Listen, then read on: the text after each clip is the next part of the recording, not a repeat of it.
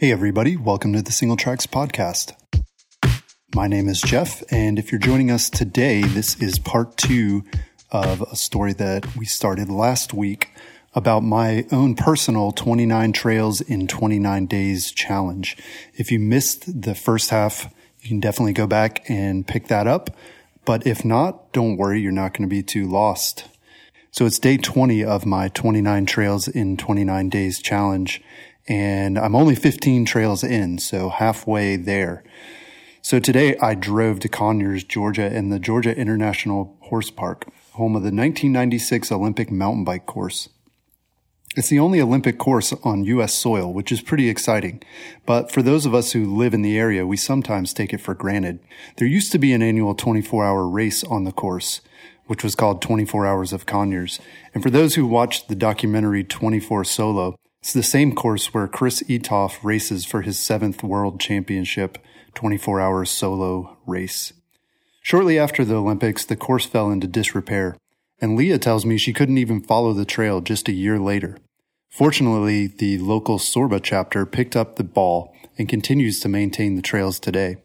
Of course, there have been a few changes since the 1996 games, but you can still see the wooden TV camera platforms placed at strategic turns, and the yellow course boundaries are still painted onto the granite. For my ride, I decided to start on the steeplechase loop, which begins in the field beside the main parking lot. I've ridden here dozens of times, but for some reason I started going the wrong direction on the trail, ignoring the wrong way signs along the way. Oh well, I only ran into one other mountain biker and a trail runner, and neither of them seemed to mind. This section of the course is wooded and generally pretty rolling, with only the occasional root garden to keep things interesting. Riding back across the field and past the parking lot, I crossed the divided parkway to access the granite loop. The street crossing is easily the most dangerous part of the ride. For some reason, the sharp, steep curbs were never cut for a bike crossing. Plus, someone decided to plant bulging evergreen trees in the median that make it impossible to see oncoming traffic.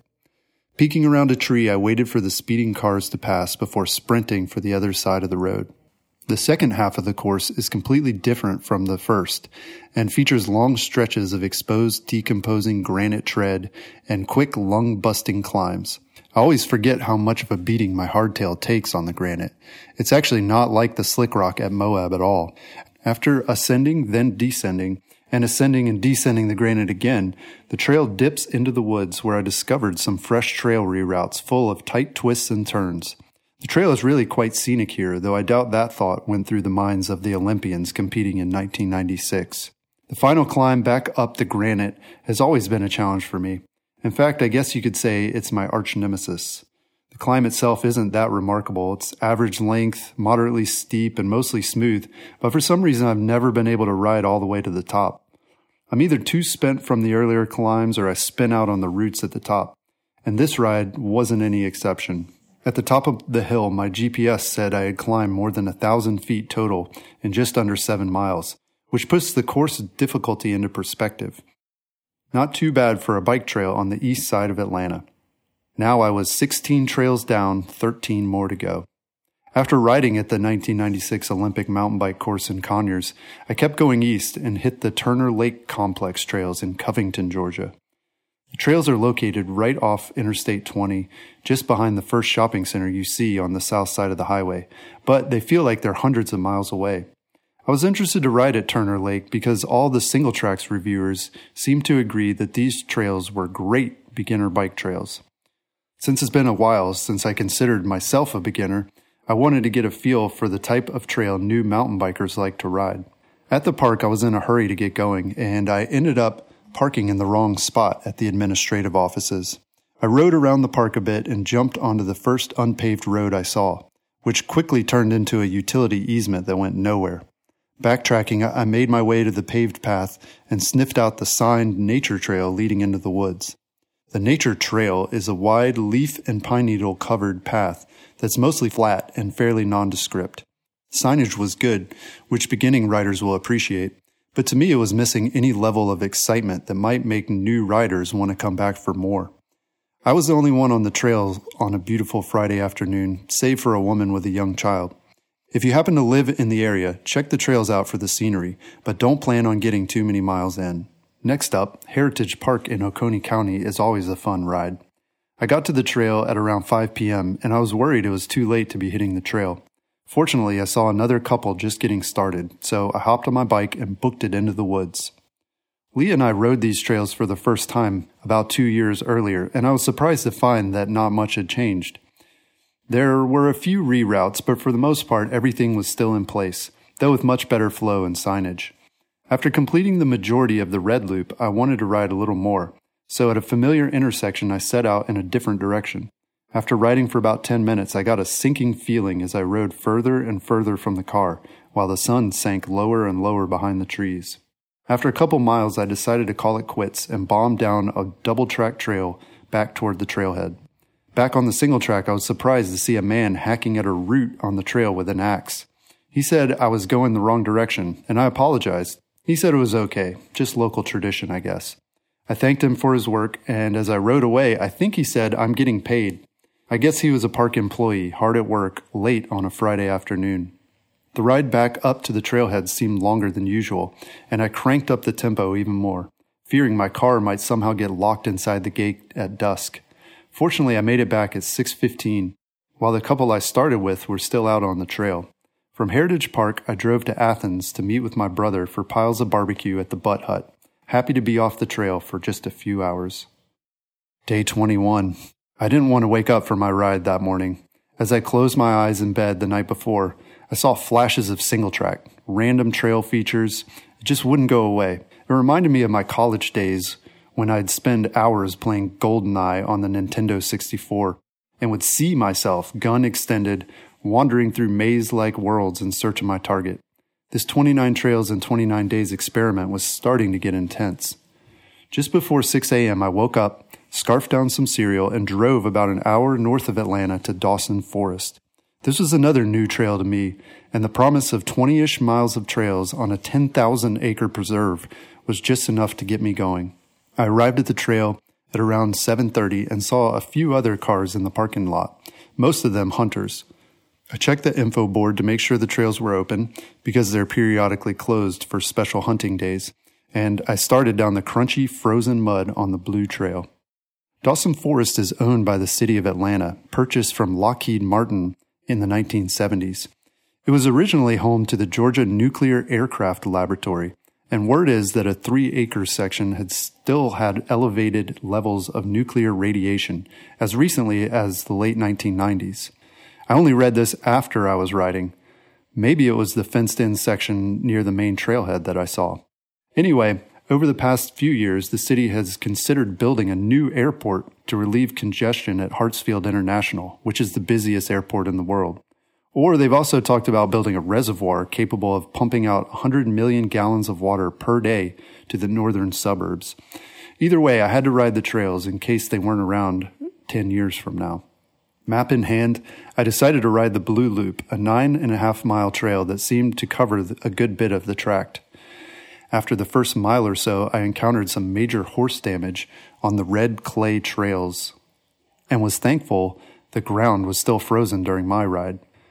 Some spots were so bad that I had to walk through the ice crusted mud holes, and I could see other spots where the horses themselves slipped to find traction on the nasty trails.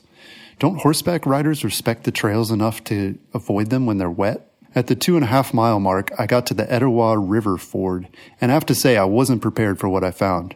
A swift moving, wide river crossing that was easily three to four feet deep in the middle. I actually couldn't see the bottom, so I don't know for sure.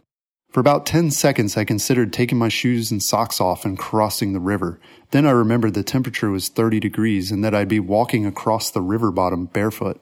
Not wanting to climb back up the horse mud trail, I struck out on Railroad Road to join up with the Orange Trail instead. Before turning around, I rolled my tires in the water to clean the mud off, but found my disc brakes iced over as soon as I started to pedal.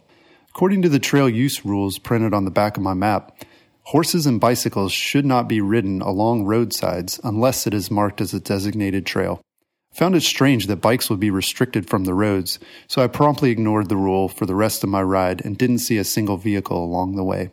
The Orange Trail was mostly more of the same, muddy and cruddy. It wasn't just the mud and pocked trail surfaces that bothered me. All the trails, quote, were really just wide, overgrown forest roads, it seemed. After rounding the lollipop portion of the Orange Trail, I took a shortcut on the road and saw a hunter, rifle in hand, emerging from one of the side trails. We exchanged greetings and headed in opposite directions. Back at the parking lot, the GPS said I rode a little over 12 miles, and it was easily my most miserable ride yet. I tried to imagine the trail in better conditions, the summer perhaps, but I decided even in the summer I probably won't be back. It was still early in the day, and I had plans to bag two more trails before the sun went down. Rambo is the Roswell Alpharetta Mountain Bike Organization, and as far as bike club acronyms go, this is one of my favorites. The club is best known for the trails at Big Creek, where there's miles of single track, a short downhill course, and even a new pump track. But Rambo also builds and maintains the trails at Central Park in Cumming, which is closed to bikes now, but, but it was my next stop after Dawson Forest that day. Central Park is located less than a half mile from Georgia Highway 400, which makes it super accessible. Stopped off at McDonald's on the opposite side of the interchange for two Egg McMuffins and promptly ate them both in the car during the three minute drive to the trailhead. Navigating the ball fields and ocean sized parking lot, I located the kiosk with a map of the trail and a sign indicating that the trails were in fact open. The main three mile bike trail loop is directional based on the day of the week. This is a great idea, in my opinion. It allows riders to go faster without fear of encountering traffic traveling the other direction and it also allows the trails to wear in both directions, minimizing certain types of trail damage. The only thing that bothers me is that many clubs choose to alternate based on the day of the week rather than odd even days. Signage is more confusing, and riders who can only ride certain days of the week are stuck riding the same direction every time. Not only that, the trail still gets uneven wear because one of the directions is ridden four days of the week and the other direction is just ridden three. In my opinion, the odd even system is tops, but then again, I'm no trail management expert. The main loop started off fast, but within the first mile or so, I found myself riding in mucky orange clay. I slowed my speed and tiptoed through the mud to avoid damaging the trail in the lower sections, and at the power line, I chose the moderate trail, which was in much better shape. Emerging from this section beside the highway, I missed the turn back across the power lines and ended up riding a utility easement for about half a mile before I realized I was off track. Back on the trail, I found a newly flagged and raked section that was twisting and fun. At a couple points along the trail, I noticed signs directing walkers and runners to stay off the trail. These days, trail running is becoming more and more popular, and this was the first time I had seen a trail that was closed to runners. Guess it's time for trail runners to organize their own work parties. My final stop of the day was Big Creek Trail in Alpharetta, Georgia. I actually started riding the trails at Big Creek about 12 years earlier. And back in those days, we called it Mansell, since we accessed the trails from an office building parking lot off Mansell Road. The trails were rough then, completely unofficial, but it was the best riding close to my parents' house. Even in those days, there were a few bridges and some downhill trails running straight down the steepest slopes, and we always had a blast riding there. Today, the trails are completely legit with excellent signage and are rated from beginner to most difficult. These trails are also directional by day, and to ride all the single track, you'll need to traverse some sections more than once. Along the backside, I found fresh single track winding its way to the top of the downhill gully run, which was a nice surprise. Heading back to the completely packed trailhead, I passed by the pump track, which was closed for the winter. It was great to see so many different types of riders here, from new riders to weekend warriors, and from spandex wearing cross country dudes to downhill adrenaline junkies.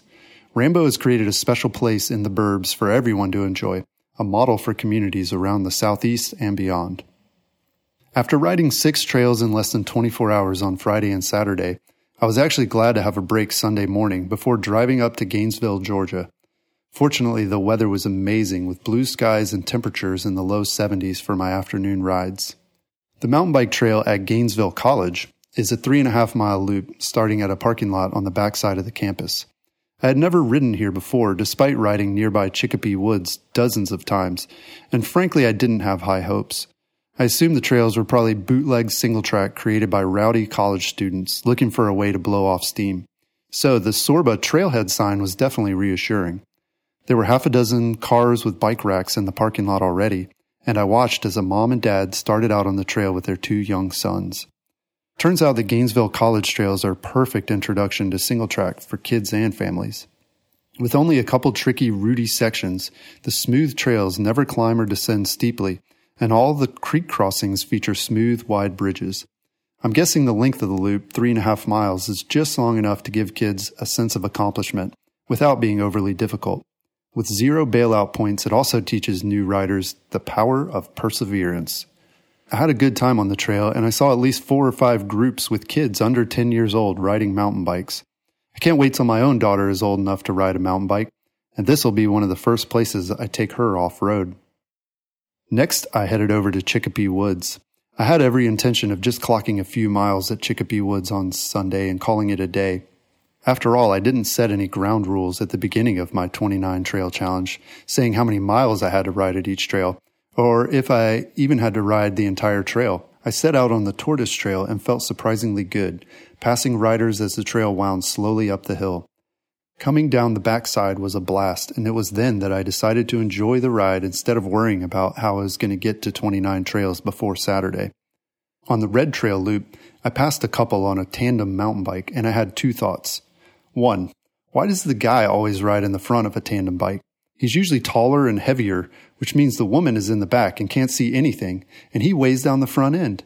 I guess it has something to do with us guys wanting to be in control all the time. My second thought was if two fast guys were riding a tandem together, would they be faster and more efficient than a single fast guy by himself? I mean, they're economizing on wheel weight and other bike parts, but then again, they aren't nearly as agile. Now, that would be a fun race to watch. From the Red Tail Loop, I continued on to Whitetail Outer Loop and took the Copperhead Gap trail option. There were at least a couple sections on Copperhead Gap that flowed so well that it was as if God Himself had built the trail. Then again, there were a few short root gardens that were clearly the work of the devil, so it all balanced out. Good versus evil, but in the end, good definitely wins here. At the top of Copperhead Gap, I got back onto Whitetail and continued around the outer loop. I stopped to check out a memorial I had never noticed before for a plane crash that happened in that spot back in 1995. As I crested Champagne Hill near the end of the loop, I was in the mood for a little more riding, so I jumped onto the inner loop. Trail didn't seem familiar at all. Perhaps I'd missed it all the other times I had ridden Chicopee before. I found more fun, flowy single track to rival Copperhead Gap and was glad I took the option. By the end of the day, I'd clocked about 17 miles of single track at Chicopee Woods in under two hours, which felt great. Aside from a couple short connector trails, the only loop I skipped was the Coyote Loop, which hardly anyone ever rides anyway. I also managed to stay in my big ring the entire time, which would bode well for my training thus far. Less than a week and six trails to the Snake Creek Gap time trial number two. Day 22. I had hoped it wouldn't come to this. Before my 29 trail experiment began, I wrote out a list of all the trails I wanted to ride, and the list definitely didn't include Arabia Mountain. Not that it isn't a great place to ride, it's just that I had hoped to avoid riding anywhere that wasn't mostly single track.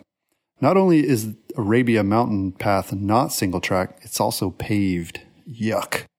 With just a few days to go to my deadline, and hard rains overnight, I can decisively cross off Fort Yargo, Blankets Creek, and the Chattanooga area trails off my to do list.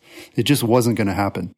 Instead, I was looking up dirt roads and paved paths and trying to figure out which trails drain the best so I could get to 29 trails before Saturday. So I decided to do what everyone else does when it rains. I stayed off the trails and jumped on the pavement. The Arabia Mountain Path starts in downtown Lithonia, Georgia, and runs through Panola Mountain State Park. The scenery is great and the path isn't as straight and flat as rail trails like the Silver Comet, which is also a decent choice if it's raining and you want to protect your bike from gritty fire road rides. Anyway, I started at the Stonecrest Mall parking lot and rode toward Panola State Park. It was cold and misty at the start, and conditions wouldn't improve during my ride, or the rest of the day for that matter. Still, I passed several walkers, but mostly had the trail to myself. There's one section where the path traverses an exposed granite section, and just for a second I felt like I was riding a real mountain bike trail, but then it was over. I decided to turn around after 30 minutes, which put me right at Highway 212. I didn't make it to the abandoned golf course at the end of the line this time. I'm told someday there will be single track mountain bike trails in that area, but even if there were today, I wouldn't be able to ride them because of the rain. Back at the car, my GPS said I rode almost 15 miles in an hour. A good workout, I guess. I just wish I could have ridden on dirt. Day 24. On most Tuesday nights, I go for an in town night ride on the east side of Atlanta, and it's often the highlight of my week.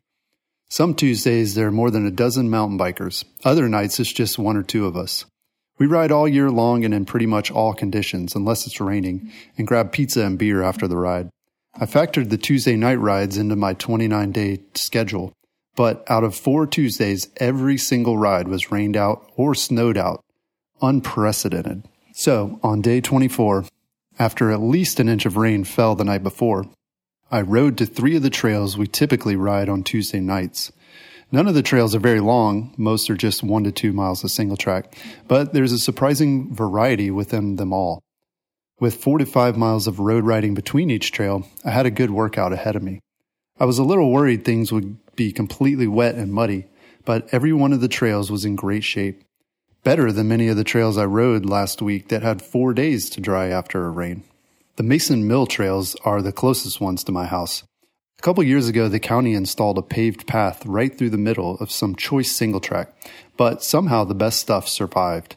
Much of it just crisscrosses the path now. If you know where to go in the park, you can easily ride six miles of single track without too many repeats, making this one of the biggest trail systems I know of inside the Atlanta perimeter. Next up was Peavine Creek. It's crazy how different mountain bike trails can seem at night versus during the day. Thinking back, I was pretty sure I had never ridden Peavine Creek during the day, and that day I was struck by just how amazing these trails were, especially given their location. With steep climbs, well groomed single track, and tricky, narrow bridge crossings, this was a fun place to play on the bike. I was amazed at how dry everything was after the rain. Few of the engineered trails I've ridden drain as well as this unofficial trail network does.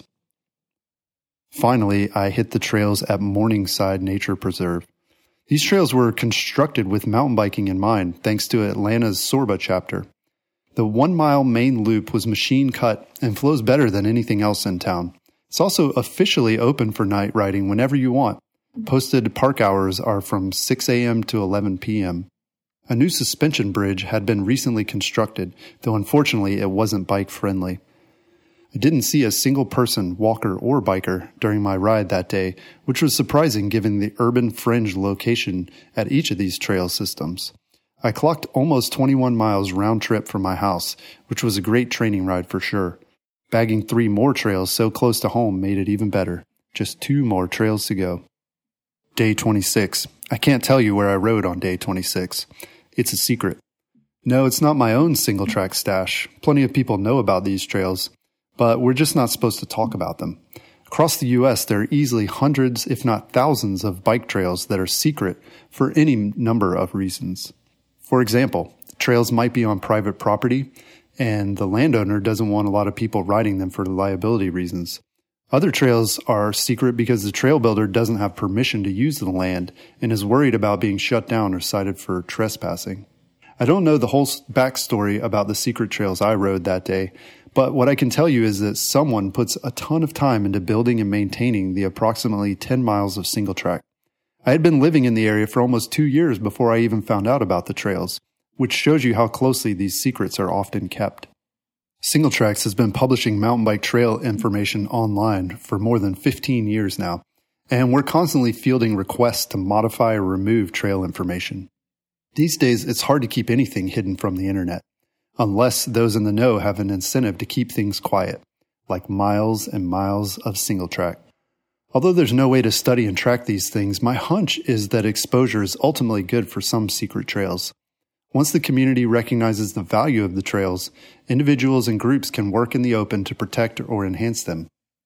In some cases, local bike clubs might get the opportunity to work out agreements with landowners who might be open to this type of use, if only they were asked. Or a group of mountain bikers could even publicly raise the money to purchase the land outright. Several years ago, Leah and I found out about a secret trail that started behind one of the bike shops in Stowe, Vermont. We had a blast riding the trails, but were told not to post photos or reviews online. Then, a couple years ago, someone posted that very trail to Singletracks, Stowe Town Forest, and from the sounds of it, the trails are completely legit now with an official name, maps, blazes, and everything. Maybe it was because the trails started out in secret that they were ultimately able to flourish, but who knows? Day 27. Ah, the beach. Such a fitting place to end my 29 trail journey. But if visions of balmy breezes, fruity drinks with umbrellas, and bronzed bodies come to mind, I hate to disappoint you. My ride that day took place under cloudy skies and 30 degree temperatures in Clayton County, Georgia, by myself and hundreds of miles from the closest ocean. Trails at the beach are located on the grounds of the 1996 Olympic beach volleyball venue south of Atlanta near Jonesboro. I first rode these trails back in the late 1990s, so the trails have been around for at least 10 or 15 years now, created and maintained by the Southside Mountain Bike Association. On Thursday, I found the trails to be pretty well defined despite heavy leaf cover. The signage was a little confusing and inconsistent, though at one time the trails were rated from beginner to advanced. Even though I had ridden these trails at least half a dozen times before, I managed to find sections I didn't know existed. Most of these out of the way trail sections were pretty overgrown because they're so hard to find, and some were covered in debris from park maintenance operations. I even came across an old rusting crane where the forest literally grew up around it, perhaps left over from pre Olympic construction. As I packed up my bike after the ride, I felt a little disappointed that the journey had come to an end on such an average, familiar trail Of course, I'll never stop exploring new trails, but I don't know if I'll ever have the opportunity to ride 29 mountain bike trails in a month's time again. If I do, it certainly won't be in January. I'll make sure my next challenge takes place during the summer, or at least someplace warm and dry. But wait, the challenge wasn't quite over yet. Although I bagged trail number 29, my challenge wouldn't be done until I completed the Snake Creek Gap time trial number two on day 29. Since I already rode that trail at the start of the challenge, it wouldn't count as a unique trail. Bring on the snake. With rainy weather dogging me throughout my 29 trail challenge, I was not so secretly hoping the rain would actually work to my advantage Saturday. In Atlanta, we had more than an inch of rain the night before, and my hope was the course would be so waterlogged the race would have to be postponed or canceled. It was still raining when I woke up at 5:30 in the morning Saturday and I used my windshield wipers for the entire hour and a half drive to Dalton. Day 29 was going to be my muddiest yet on the bike. I arrived with plenty of time to spare on Saturday and met up with Dustin and also some of the faster mustache guys before the race. The rain downgraded into mist by the time we got on the bus, and during the 45 minute ride to the start, we actually got a couple glimpses of sunshine. With temperatures in the upper 30s and lower 40s, perhaps it wouldn't be such a bad day after all. My biggest concern was the river crossing at the two mile mark. Would it be a foot deep, or would I need to break out my trash bag hip waders? The forest road started out muddy with huge puddles that became unavoidable early on. Reaching the stream crossing, I saw dozens of riders on both sides in various stages of foot undress, while a few hardy souls were riding right through the current. Things didn't look too deep, and I figured the puddles would get me just as wet as the stream, so I rode right through. The water wasn't nearly as cold as I thought it would be, and it felt great to pass so many riders at once. I managed to ride the entire first half of the course without stopping once, which was a huge improvement over my first time trial. Clearly, my 29 trail training regimen left me with stronger legs. On the climbs, I passed several riders, though on the downhills, those same riders often returned the favor and passed me back. On the final whoop-de-doo descent to Highway 136, the guy behind me executed a textbook four-cross inside corner slide pass. The trail leveled out at this point, and I encouraged the guy to take the lead. He had, after all, earned his position. To which he replied, I have no chain. Apparently his chain snapped a couple miles back and he was coasting all the way down even more impressive. At the SAG stop, I sat down and ate a Snickers bar and half a banana. After about five minutes, I was starting to feel cold, so I hopped back on the bike for the ascent up Johns Mountain. For some reason, the climb seemed much longer Saturday than it had the month before. At several points, I thought I had reached the top, only to be disappointed with more climbing. Eventually, the trail pointed down for good, and I was stoked for the stream crossings at the bottom to wash the outer layers of mud off my bike. Climbing up from Johns Creek, I hit the second and final sag at the top of Pocket Road. It seemed even colder at this stop, so I quickly ate another Snickers bar and a whole banana, ready to get this thing finished. My time was looking pretty good so far, but I still had eight miles and the most technically difficult part of the course to go. Riding this section of the Pinhoti Trail for the first time the month before, I had told myself it really wasn't as bad as I had heard. Sure, it was rocky, but most of it was rideable, and the really bad parts seemed mostly short lived. Somehow this time the rocks got worse. Perhaps it was all the rain that exposed new rock knuckles poking out of the ground, or maybe it was all the grunting and complaining of the riders behind me. Whatever it was, the trail was slowly grinding away all my strength. I wasn't cramping yet, but the miles seemed to tick by in slow motion. Where was the damn tower at the end? I passed a few riders on the hike a bike up the wall and stuck with about half a dozen guys for the next couple miles. I imagined I saw the tower once on a nearby hilltop, but it turned out to be a mirage. Apparently, I wasn't the only one seeing things. The riders around me were mumbling about the same thing. By the time I finally decided to stop looking for the tower, there it was salvation. I zoomed down the road to the finish, ready to get out of my muddy clothes and soggy socks. I grabbed a bowl of chili and a beer and tucked in beside the campfire for my post race recovery. My official time was 4 hours 37 minutes, more than 39 minutes faster than my first run in January. I'm not sure if that's so much of an endorsement of the 29 trail training plan as it is better race strategy, but either way, I'll take it. My goal is to finish the second time trial in four and a half hours, which was the average for the first race. And by that measure, I was just three minutes off my goal because everyone else had slowed down by about four minutes over the first race. At the end of my 29 Trails in 29 Days challenge, I had ridden for 36 and a half hours, covered nearly 300 miles at about 7 miles an hour, climbed almost 30,000 feet in average temperatures of 45 degrees. Took a lot of driving to make all this happen too, as I covered 1,600 miles in my car during those 29 days. It's hard to imagine having the opportunity to do something like this again, though maybe one day when I'm retired. Exploring new mountain bike trails will just never get old for me. To see photos from my 29 Trails in 29 Days challenge, be sure to search Singletracks for 29 Trails. That's all we have this week. Talk to you again next week. Peace.